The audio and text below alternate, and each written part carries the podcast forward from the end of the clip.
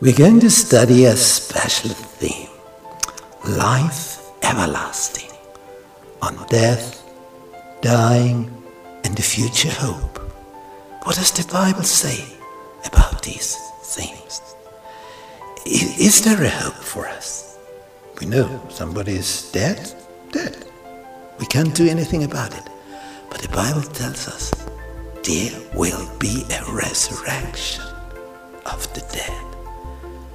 There will be everlasting life for some of us. For some. There's a ticket to heaven for everlasting life, and we are going to discover this ticket.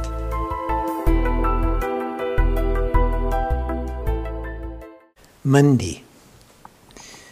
Near death experiences.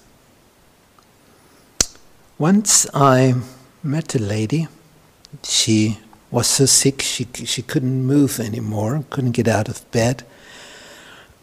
and she presented a book to me. And she wanted me to read it and to tell her what I think about it. And the book was called Survival of Bodily Death. And this book, after the first page, I knew what it was about. People who were nearly dead had some experiences. They saw a, a nice light and a, a, a soft voice, and oh, it, it was just fine. And then the intention of this book was to show there's no problem. It's fine over there. Yes, can be. But there are two possibilities. One is fine and one is not fine. One will lead to eternal life and one will lead to the second death, extinction, gone, forever, destroyed. Going on living, being resurrected. We talk about end time deceptions. So when people talk about what they have seen, yes, you have seen something, but this is nothing of the other world. It's still here. They were not dead, nearly dead.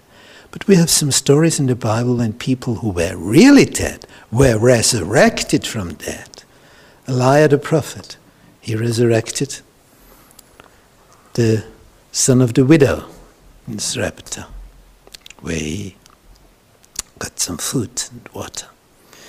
And then his follower, Elisha, who resurrected the son of the woman of Shunem. And then in the New Testament, we have three resurrections a young man, the son of a widow, and Jesus resurrected him. They were just about to bury him when Jesus made him alive again. And the 12 year old daughter of uh, an important ruler of the synagogue, Jairus, Jesus resurrected the little one. And, and we have the piece of art here from Maximilian Jantscher Lazarus, four days in the grave. His sisters did not want the stone to be removed because of the bad smell that would come out of the grave. Jesus called him out. He resurrected him. It's a great possibility if you come to Jesus.